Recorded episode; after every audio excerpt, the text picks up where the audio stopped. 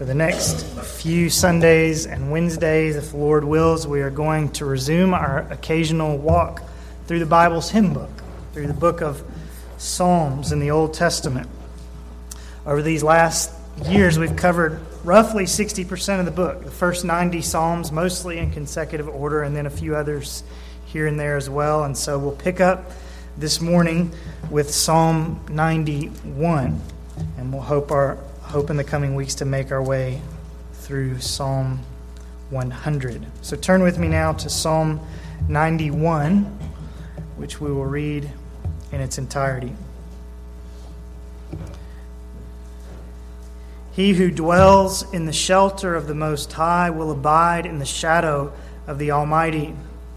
I will say to the Lord, My refuge and my fortress, my God, in whom I trust. For it is he who delivers you from the snare of the trapper and from the deadly pestilence. He will cover you with his pinions, and under his wings you may seek refuge. His faithfulness is a shield and bulwark. You will not be afraid of the terror by night, or of the arrow that flies by day, of the pestilence that stalks in darkness, or of the destruction that lays waste at noon. A thousand may fall at your side, and ten thousand at your right hand, but it shall not approach you. You will only look on with your eyes and see the recompense of the wicked. For you have made the Lord my refuge, even the Most High, your dwelling place. No evil will befall you, nor will any plague come near your tent. For he will give his angels charge concerning you to guard you in all your ways. They will bear you up in their hands that you do not strike your foot against a stone. You will tread upon the lion and cobra, the young lion and the serpent you will trample down. Because he has loved me, therefore I will deliver him. I will set him securely on high, because he has known my name. He will call upon me, and I will answer him. I will be with him in trouble. I will rescue him and honor him. With a long life, I will satisfy him and let him see my salvation. Father, I pray today that you'd help us leave knowing what it is to dwell in the shelter of the Most High and to abide in the shadow of the Almighty. Help us to know what it is today to take refuge, truly to take refuge in you. And woo us, draw us, entice us today, not only to know such things, but to do them. Draw us by your loving kindness so that we actually run to you as our strong tower and find help and safety and security in you. And we ask in Jesus' name. Amen. Security. It's an important word in our culture. As I drive around in my car and listen to the commercials on the radio, it's striking to me how important is the theme to our cultural mindset security. Maybe you noticed it too in your own radio dial multiplied sales pitches for this or that brand of home alarm system reveal a craving, don't they, to secure our safety and our possessions.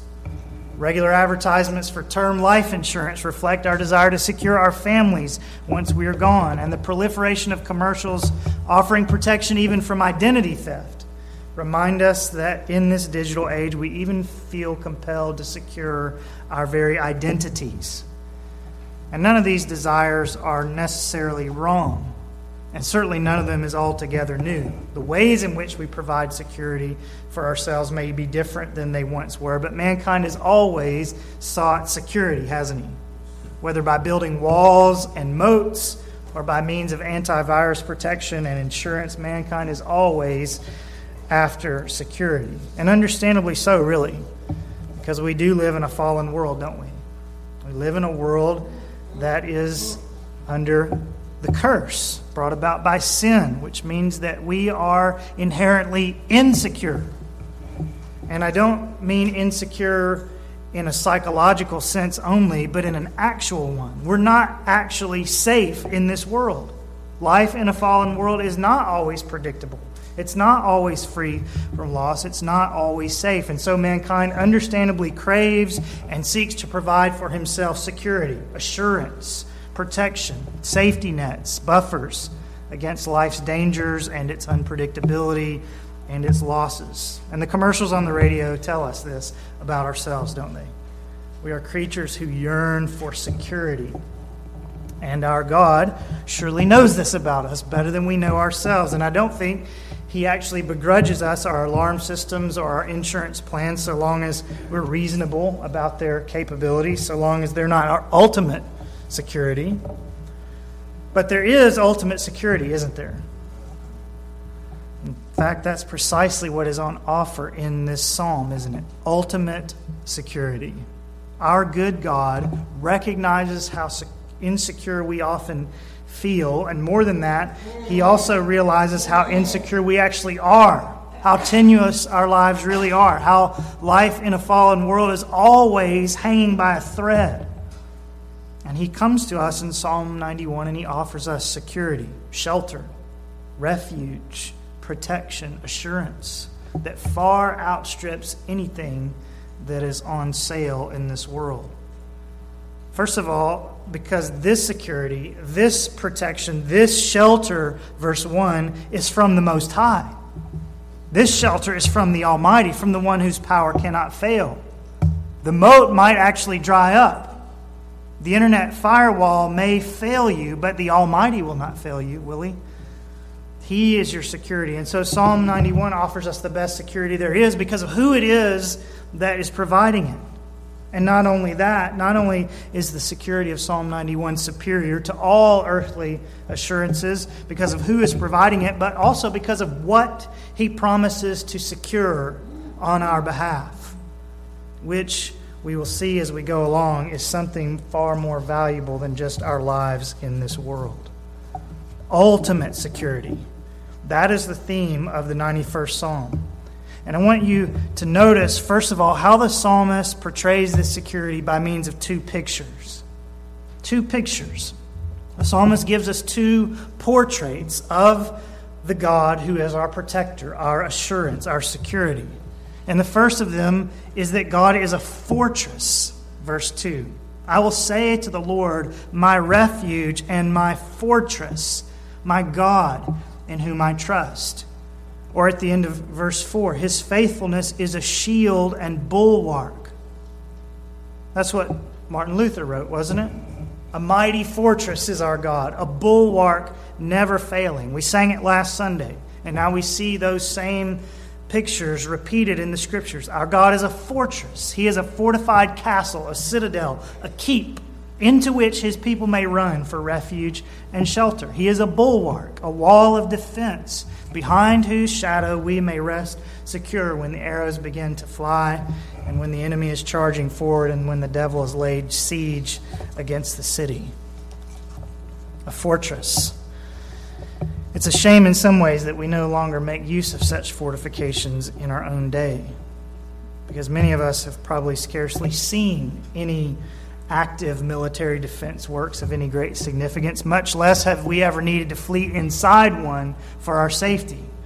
And so it may be difficult for us to fully appreciate just how important fortresses are to endangered people and just how wonderful it is that God Himself is our fortress. But as I thought about it this week, it occurred to me if you've read Tolkien's Lord of the Rings or, or seen the films, perhaps you can picture that great fortress in his story called Helm's Deep, or located at Helm's Deep, to which the people of Rohan fled in their hour of deepest danger. They had nowhere else to go for safety, no assurance of protection on the outside, but if they could just get to Helm's Deep, well, that place never let them down. Behind the shadow of those great ramparts, they felt secure. Now, as it turned out, they weren't quite as secure as they had thought like our modern efforts at security, Helm's Deep even was not foolproof. But as Luther said, our God is a bulwark never failing. There are no chinks in his armor. There are no weak places in the wall of this castle. Our bulwark is the Almighty Himself. He who dwells in the shelter of the Most High will abide in the shadow of the Almighty. I will say to the Lord, my refuge and my fortress, my God, in whom I trust. And so that's the first picture of the God who is our security. He is a fortress, He is a bulwark, never failing.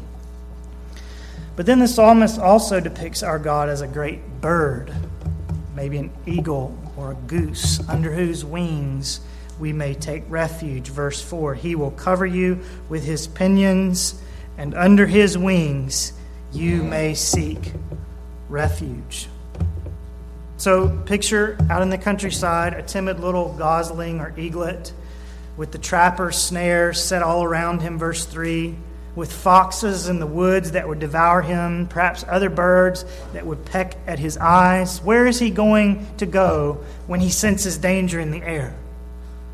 Well, he's going to flee straightway to the safety of mother or father's wings, isn't he? There he will be hidden from his predators.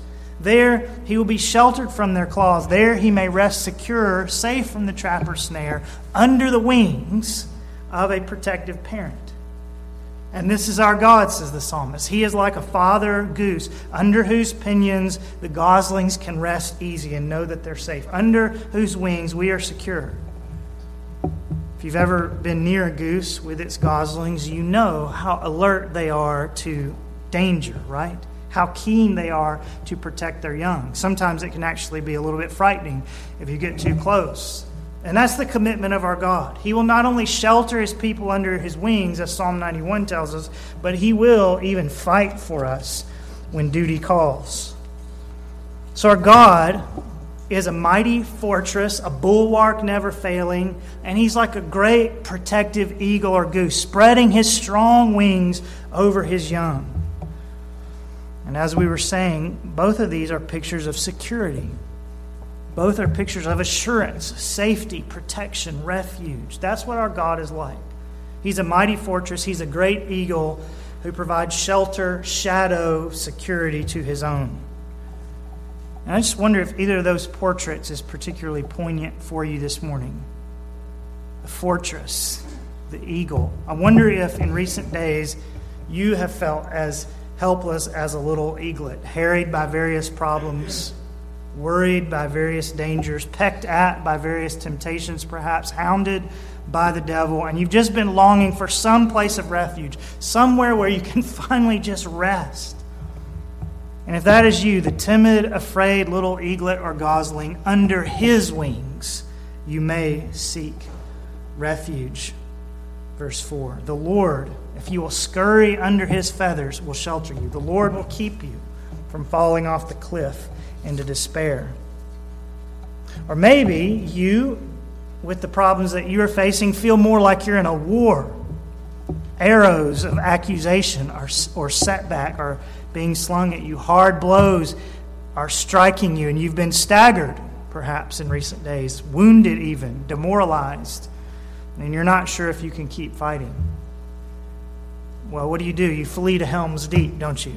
You flee to the fortress. You take refuge behind the great walls of God's protection. Say to the Lord, verse 2, My refuge and my fortress, my God in whom I trust. Or in the words of Proverbs 18:10, the name of the Lord is a strong tower. The righteous runs into it and is safe. Run into the tower today. Seek refuge under the shadow of God's wings today. You're longing for security, and you may have security, ultimate security, if you will take refuge in the God of the Bible, the God of Psalm 91 1. He who dwells in the shelter of the Most High will abide in the shadow of the Almighty. So think about it. What is it that seems too difficult for you? What is it that seems dangerous or tenuous or precarious in your life right now? Just bring it to the front of your mind for the briefest of moments. Is it there yet? Now, whatever it is, let it drive you into the shadow of the Almighty.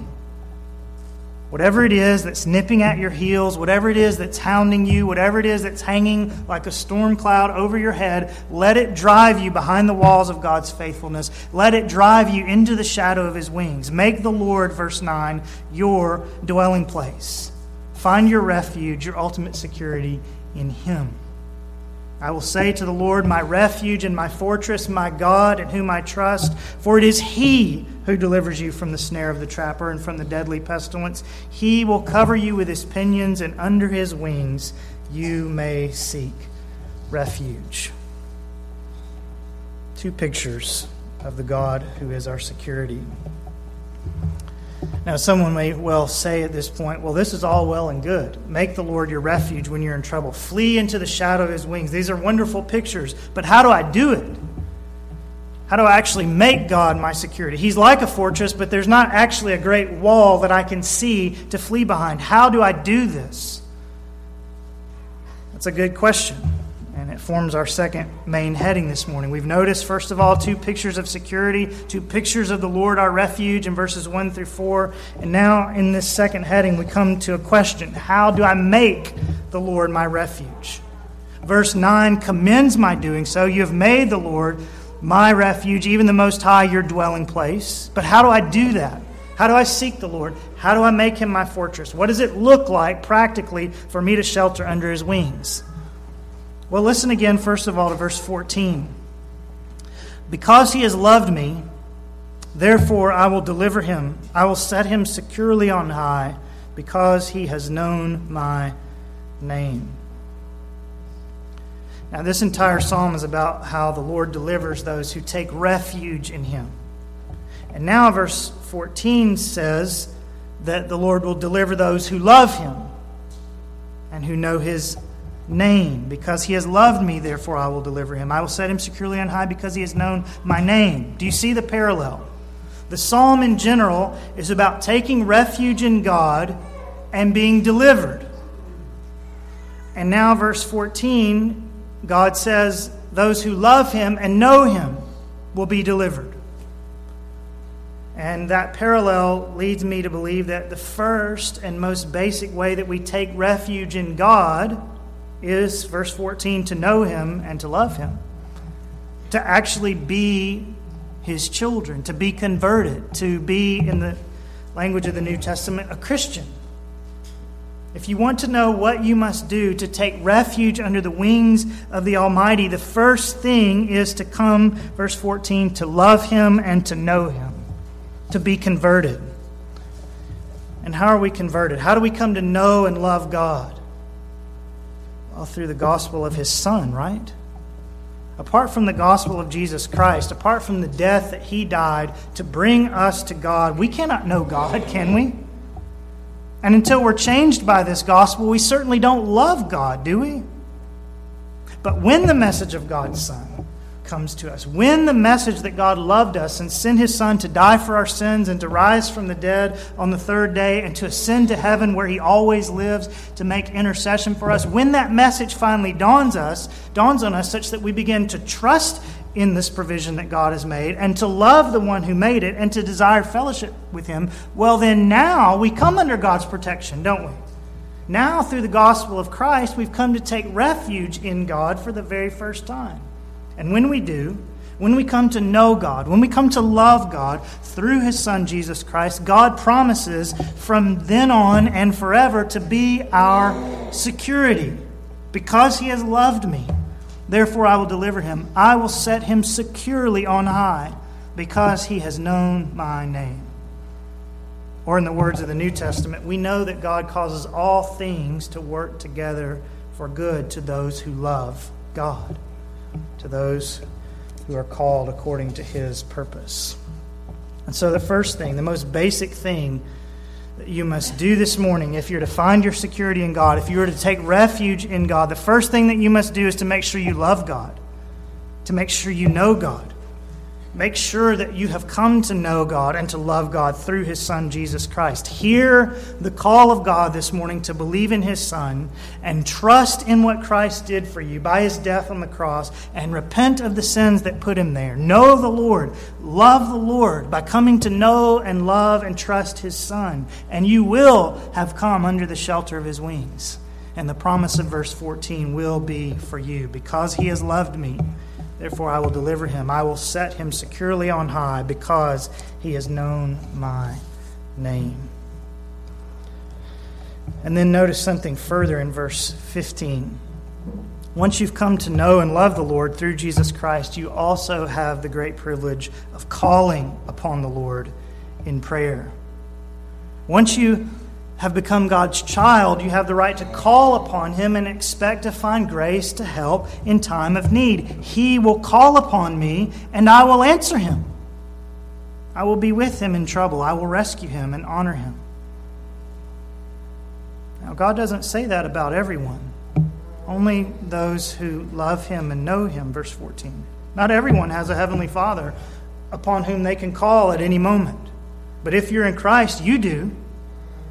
And you must take advantage of this family privilege. You must call upon him in the day of trouble and on every other day, too. This is one of the ways that we make God our refuge. This is one of the ways that we seek shelter under his wings. This is one of the ways that we run into him as our fortress by means of prayer. He will call upon me and I will answer him. Praise God that our security is not in an insurance policy, but in, in an insuring person because that person, the Lord Himself, is someone who may be called upon again and again every time we find ourselves doubting our security. We're not just a number to Him, not just a faceless client. And when we call upon Him, we never get an automated phone tree, do we? He's a person. Remember that the fortress into which we run for our security is a person, a divine person. He will call upon me, and I will answer him, he says. Our Father wants to hear our cries and He wants to answer them Himself. And this, once we have come to Him initially in Christ, is one of the chief ways that we continue to seek refuge in Him by means of prayer. Are you a person of prayer? Am I a person of prayer? Have we learned that it is in prayer that we flee to the fortress of God's help, that it is by means of prayer that we huddle under the safety of his wings. As Joseph Scriven, the hymn writer, has written, What a friend we have in Jesus, all our sins and griefs to bear. What a privilege to carry everything to God in prayer. There are other means, of course, of fleeing into the shadow of God's wings scripture memory and meditation, faith in the promises, fellowship with the people of God. But let us not neglect prayer. Because as Scriven goes on to write, oh, what peace we often forfeit. Oh, what needless pain we bear, all because we do not carry everything to God in prayer. Has not God promised to those who love him, He will call upon me and I will answer him? I will be with him in trouble. I will rescue him and honor him. Take him up on that. Flee into the mighty fortress through the drawbridge of prayer. Take shelter under his wings by means of prayer.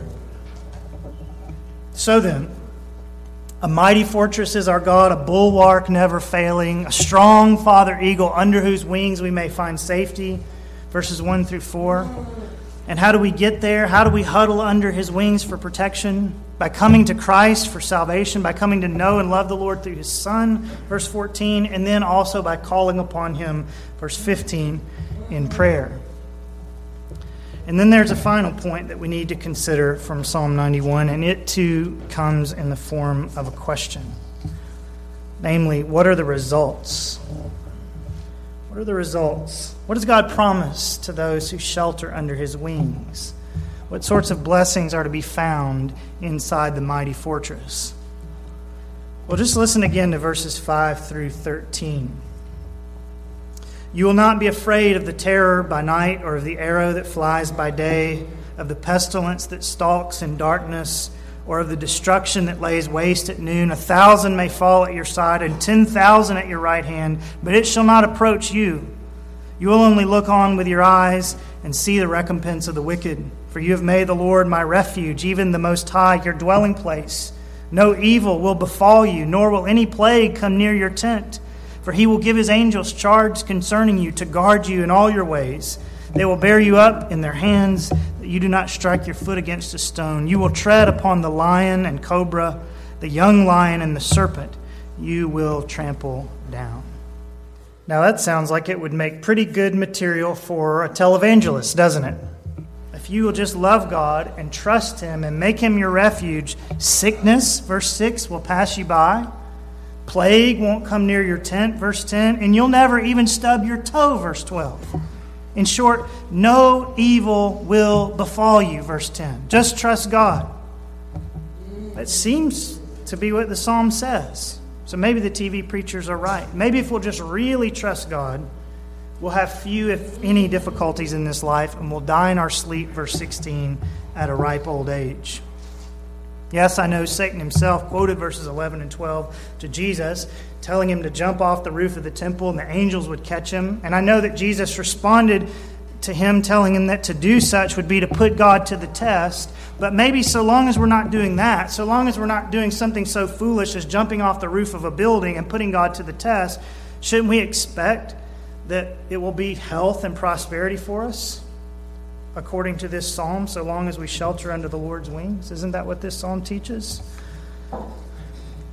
Well, there often is earthly blessing for those who truly seek the Lord. And I don't diminish that. But I also read this psalm and I have to ask what about Job? That man was blameless, upright, fearing God and turning away evil, and he lost nearly everything he had in this world. And what about Stephen, who is full of grace and power and who preached so powerfully in the name of Jesus and who was stoned to death for it? And what about Paul, who is imprisoned and stoned and shipwrecked and beaten, all the while faithfully serving the Lord Jesus? And what about today, our faithful brothers in places like China, many of whom could probably pray circles around us, and yet who never know when they might be taken in for interrogation by the police? Does Psalm 91 apply to them? Can it really be said that no evil befell them? That 10,000 fell at their right hands, but trouble did not approach them? And what about our Lord? If we were ever tempted to think, well, maybe some of these saints suffered because they weren't quite trusting God as they should have been, surely we can't say that about Jesus, right? No one ever trusted the Father like he, no one ever suffered like he. And God did not come and rescue him out of it immediately because there was a purpose for him to bleed and to die.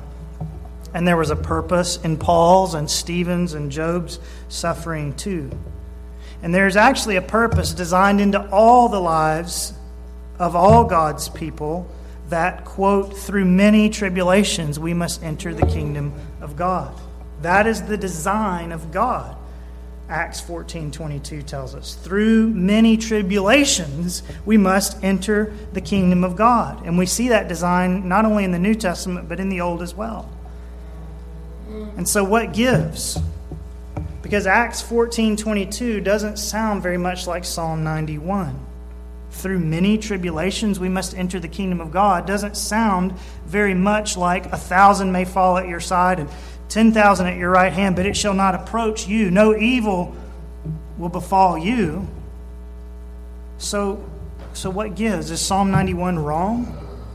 Is this one of those places at which the Bible supposedly contradicts himself? Well, we have to rule that out straight away, don't we? All scripture is inspired by God, whether Psalm 91 or Acts 14, and God does not contradict himself. So, what gives? How can Psalm 91 be true if it is so patently obvious in Scripture and in our own observation that godly people do often indeed suffer? Well, one solution might be that Psalm 91 perhaps was written for a particular time of difficulty for the people of Israel or for one or other of her leaders. It's possible, in other words, that this psalm was, was not written for believers in every situation, that it doesn't contain promises for believers in every difficulty, but that it was written for God's people who are facing a particular difficulty, and that it was a promise that God would deliver them, that no evil would befall them, that the arrows would not touch them in this particular difficulty. I think about the story of King Hezekiah in 2 Kings 19. He was faced with the enemy of the Assyrians, Sennacherib being their king, surrounding his city, and they were outmatched and outnumbered. And yet, we read this. Therefore, thus says the Lord concerning the king of Assyria, he will not come to this city or shoot an arrow there, and he will not come before it with a shield or throw up a siege ramp against it. By the way that he came, by the same way he will return, and he shall not come to this city, declares the Lord. For I will defend this city to save it for my own sake and for my servant David's sake. Then it happened that night that the angel of the Lord went out and struck 185,000 in the camp of the Assyrians. And when, when men rose early in the morning, behold, all of them were dead. And maybe it was into that kind of a situation that God made the promises of Psalm 91. In this siege, in this difficulty you're facing, you will not be defeated. In just a moment, Mark is going to tell us a story of a, a missionary friend of his who is facing a, a particularly difficult situation. And a friend of his was praying Psalm 91 for him and for that particular situation. And God, in that situation, delivered him and protected him remarkably. And perhaps this psalm was written for that kind of situation, for the particular moment of difficulty where God promises, I will step in on this day, and I will deliver you on this day, and no evil will befall you on this day, and the arrows will not harm you on this day. Perhaps that is what this psalm is getting at. That is the kind of situation that this psalm was written for. Not a promise that God's people will never face difficulty in their life, but that in this peculiar time that the psalm was written for, God would deliver on this day.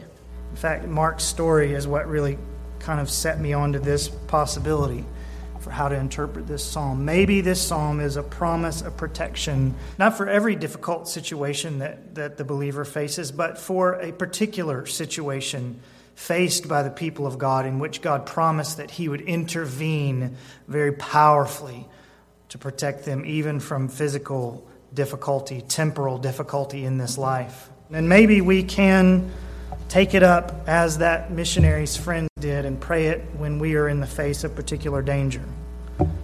Not knowing for sure if God will make all these promises to us then, but asking Him to do so. That's one way that Psalm 91 might be interpreted. But it's also possible that Psalm 91, with all of its promises of absolute deliverance from evil, might be referring to deliverance from a different kind of evil, a different kind of suffering than we might readily think of when we just read through it quickly. Is it possible when Psalm 91 speaks of deliverance from plague and pestilence and arrows and lions and serpents that it's not actually speaking about the immediate physical sufferings that probably come most readily to our minds when we hear the words plague, pestilence, arrows, lions, and serpents?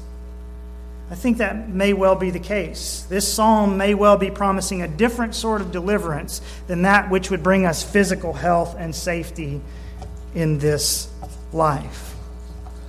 But if that is the case, if this psalm is not promising that we'll always have safety and security in this life, if this psalm is not promising health and wealth and prosperity, what kind of help is God actually offering here? What kind of deliverance can we expect when we run into the mighty fortress if it's not physical safety and health in this life? Well, as I looked carefully at this psalm with that dilemma in mind, a couple of possibilities occurred to me. It may be that one or the other of these possibilities is what the Lord has in mind here, or maybe in a prophetic sense, we're supposed to see and apply both.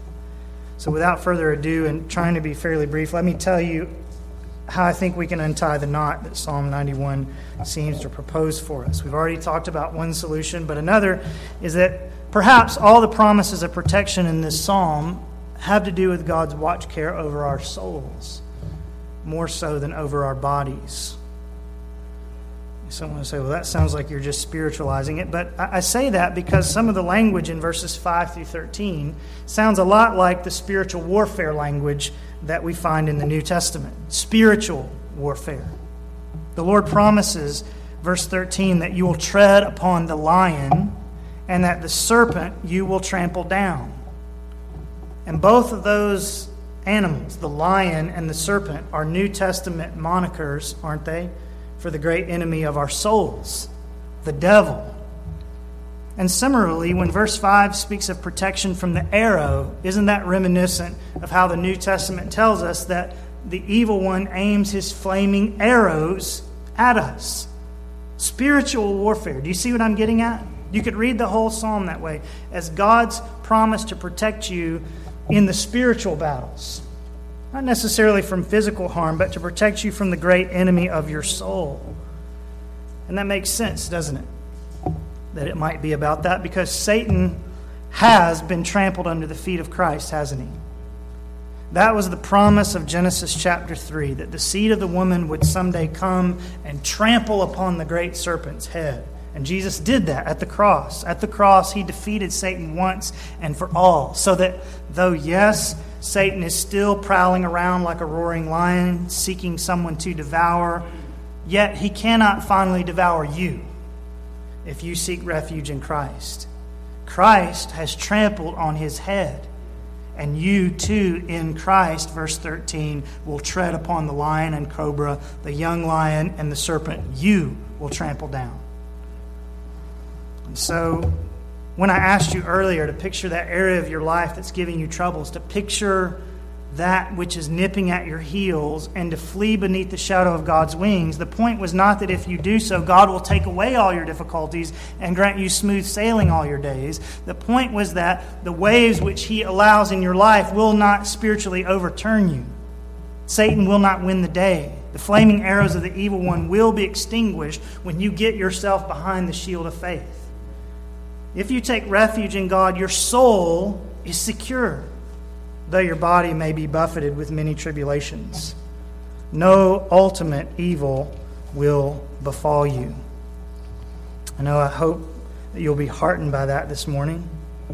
No one will snatch you out of the Lord's hand. He who began a good work in you will perfect it until the day of Christ Jesus. And the words that Jesus spoke to Simon Peter are just as true of you who trust Jesus as they were of him. Simon, Simon, behold, Satan has demanded permission to sift you like wheat, but I have prayed for you that your faith may not fail. And it will not fail if you have taken refuge in the Lord. A thousand may fall at your side and ten thousand at your right hand, but it shall not approach you. So that's one way to read Psalm 91 as God's promise of ultimate spiritual security, as a psalm about spiritual warfare, spiritual protection amidst all the flaming arrows of the evil one. But then let me also say that when I look carefully at Psalm 91, I, I wonder if it might also be promising God's infallible protection on the great and final day of judgment because there are elements in verses 5 through 13 that remind me an awful lot of what we read about in the final destruction of the earth pestilence, verse 6, plague, verse 10, the recompense of the wicked, verse 8. Just read about God's final wrath poured out upon planet Earth in Revelation chapters 15 through 20, and you will see what I mean by plague and pestilence and the recompense of the wicked.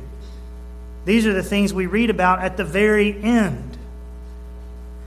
And we read about them here too. Which leads me to believe that perhaps this also is what the Holy Spirit had in mind when he inspired Psalm 91. The promise is not that you'll never face any difficulties, any sickness, any disease, any stub toes now. The promise, perhaps, is that on that last day, when the angels pour out their seven last plagues, you will be lifted safely above the fray. Then God, verse 14, will set you securely on high, like an eaglet perched in the safety of its nest while the arrows fly below. When God pours out his final wrath on mankind, a thousand may fall at your side and ten thousand at your right hand, but it shall not approach you. You will only look on with your eyes and see the recompense of the wicked. For you have made the Lord my refuge, even the Most High, your dwelling place. No evil will befall you, nor will any plague come near your tent on that day. What a promise. On that great and final day, there will be no recompense for you who know Jesus because he has taken it for you. He has absorbed the plagues for you. He has received the arrow shot of God's wrath in your place. And therefore, in that last day, you will not be afraid of the terror by night or of the arrow that flies by day. And if you have found your refuge in this Jesus, then beyond that last day and out into the endless horizons of eternity, verse 16, the Lord's promise to you is this With a long life I will satisfy him and let him see my salvation. So make Christ your refuge today.